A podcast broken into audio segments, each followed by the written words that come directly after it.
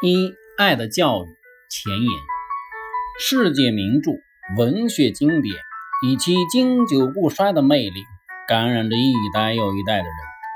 让孩子阅读名著，了解经典，聆听经典，培养高尚的精神和优秀的智慧，是老师和家长们的共同愿望。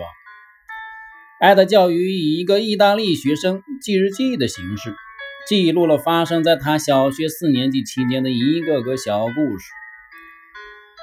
故事里有善良高尚的卡勒，他身材高大，在孩子心中很有威信，总是挺身而出，帮助弱小。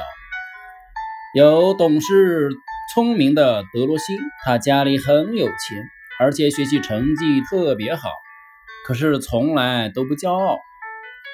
有勤奋好学的斯黛蒂，哪个看上去笨笨的小男孩，虽然不上言辞，却有着非凡的意义。